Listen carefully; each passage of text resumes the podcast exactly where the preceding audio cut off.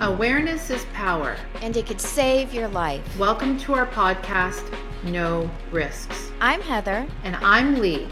We're two moms, a lawyer and a nurse, who were brought together by a misfortune. Both our children were harmed by adverse drug reactions. The purpose of this podcast is to educate people on the risk of any health treatments you put in or on your body. We feel if we'd been properly informed and been our own experts, our children would not have been harmed. In today's world, with medicines being incentivized for profits, you need to educate yourself. Know the risk of health treatments, and it can protect yourself and your loved ones from being harmed. Okay, so Lee, we haven't been able to chat lately, but I wanted to make sure that we caught up on a few things. So we've had quite a few podcasts posted, have a few more coming up that are almost ready to go to post on the No Risk site. It was really striking to me, and I want to get your feedback on it too, but a theme that's come up, even with some of the experts in the field that we've had on, has been this idea of just the acknowledgement after you have an adverse effect from a specific drug. I just thought that was really, really, important. I knew that from the struggle my family went through, more so the struggle my son went through, trying to get health providers to acknowledge it. Unfortunately for me, that didn't become evident until after his death. And just looking at the records and it being noted over and over again, just kind of thought we would share some thoughts about that. And I know you went through that too with Charlie. Yeah, I agree. I think that the acknowledgement is a big problem, but more importantly, even once it's acknowledged, I didn't know for the longest time, and I had to do quite a bit of digging, where to report it. Because if people aren't reporting these symptoms or side effects, then there's no record. It's that reporting that actually will hopefully create change. I mean, that's what the process is supposed to be. The adverse drug reactions reported to, say, like the FDA, or in my scenario, it would have been Health Canada.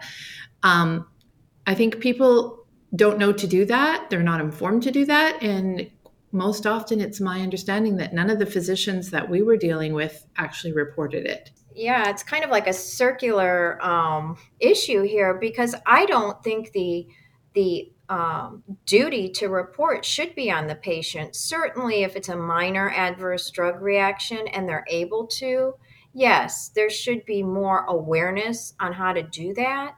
But really, the responsibility for reporting should be on the health provider. And the health provider, if a health provider won't even acknowledge that the harm is connected to the drug, and won't acknowledge the patient's complaints, and, if you have a patient proffering this, I really believe everything to me correlates with this drug. I mean, it's just so tough. That's why I know in the United States with the FDA, the adverse event reporting through FAERS, and then there's also a separate one for vaccines. But, there's some projections by academics that it's for every one report, there's 10 more. There's other opinions in the field that it's much, much higher than that. So I don't even know how you extrapolate that. It's just such a real issue. Yeah. And my fear is it's only going to get worse, because now with everything that's been going on in the last couple of years, with doctors that are speaking out about side effects, to do with some of the stuff with COVID, and then being, kind of like chastised or, reprimanded for those kinds of things, people are going to be scared to report on any side effects to do with any medication. It's only going to get worse. Well, yeah, if it doesn't fit the mainstream kind of messaging,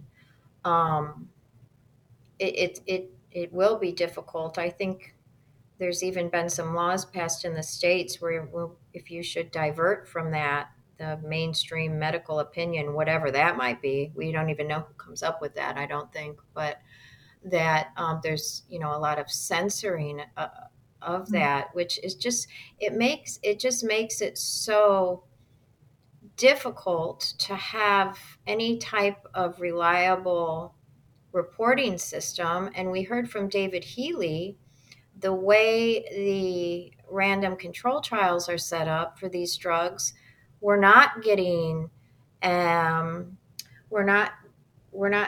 reliable risk benefit analysis from that, because it's looking at the benefit. Mm-hmm.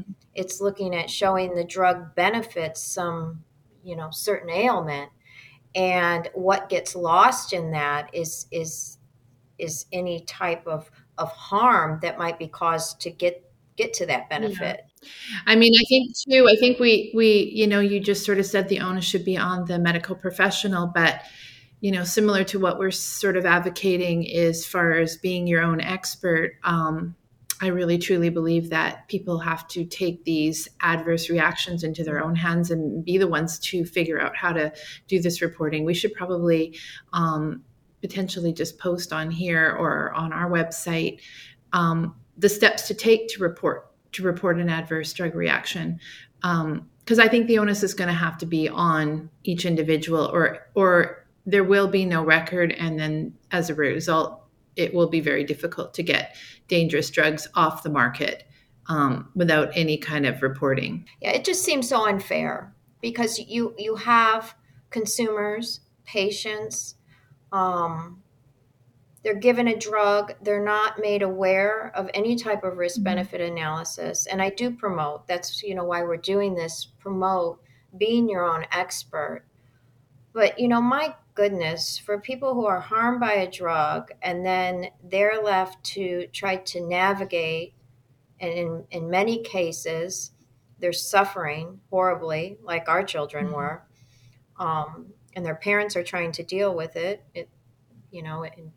in your situation, in terms of reporting, Charlie was a minor, and dealing with, this devastation that's created by these adverse effects.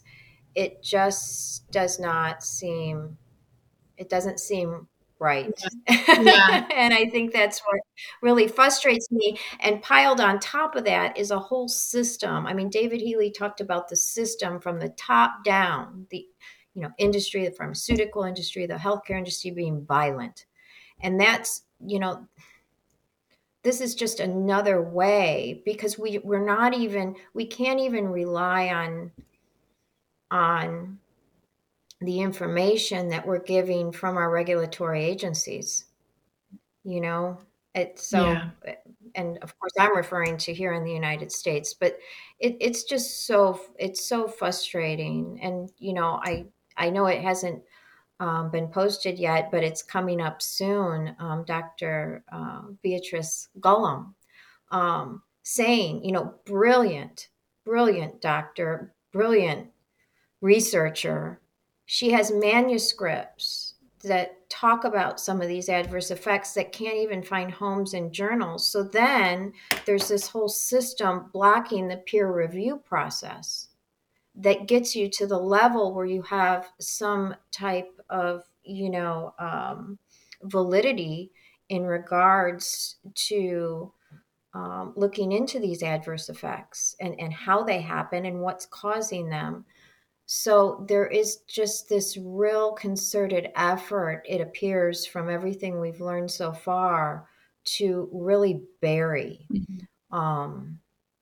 this information, which is frightening. And I think one of the ways to expose that is, what we're trying to do through telling these stories and talking to, different people who this has affected or who've worked in this field. But it is quite an uphill battle, and it is quite a challenge. Yeah. I think that we have to sort of encourage people to sort of not give up hope. Try and use, obviously the systems in place are not perfect. They're all that we have now. And you know, you and so many others that spoke at the FDA, and I know it was the same with the European Medical Association meeting that they had in, I think it was like 2019, you know, those did make change, at least for the fluoroquinolones and the prescribing guidelines and black box warnings. So, you know, everything, there's always a perfect, but I think that people do need to at least do the reporting for now, because it's just the one thing that can be done. And if we could encourage people to at least do that with their side effects. And you don't need, I guess the one point is you don't need a doctor's validation of what you think has happened. You can report it. And then it will go on record, and it will hopefully be one of the numbers that, if there's enough, will create that change. Yeah, and I think we need to do that here. You're absolutely right. We should get that up on the website, so those people who are following us or who tune in can just really stress the importance of that to make sure it happens. We could do our part in that, right? Yeah. Every little bit counts. Okay, perfect. Well, we've got some great podcasts coming up, and I hope you'll join us to hear, tune in and hear some of them. And please, if you have a story to tell, reach out to our website. We have a place where you can get in touch with us, and be wonderful if you could do that, and we could share some more of the stories out there of some others who have gone through some of the issues that Lee and I have. Thank you for joining us today on this episode of No Risk. And remember, being your own expert is the best way to prevent yourself or your loved one from being harmed. And please join us for future podcasts and help support us by subscribing, providing some feedback, and of course, giving us a 5-star rating. You can also follow us on Facebook and Instagram at NoRisks, and check us out on our website at norisks.org, where you can read our stories, suggest future topics, and share your stories.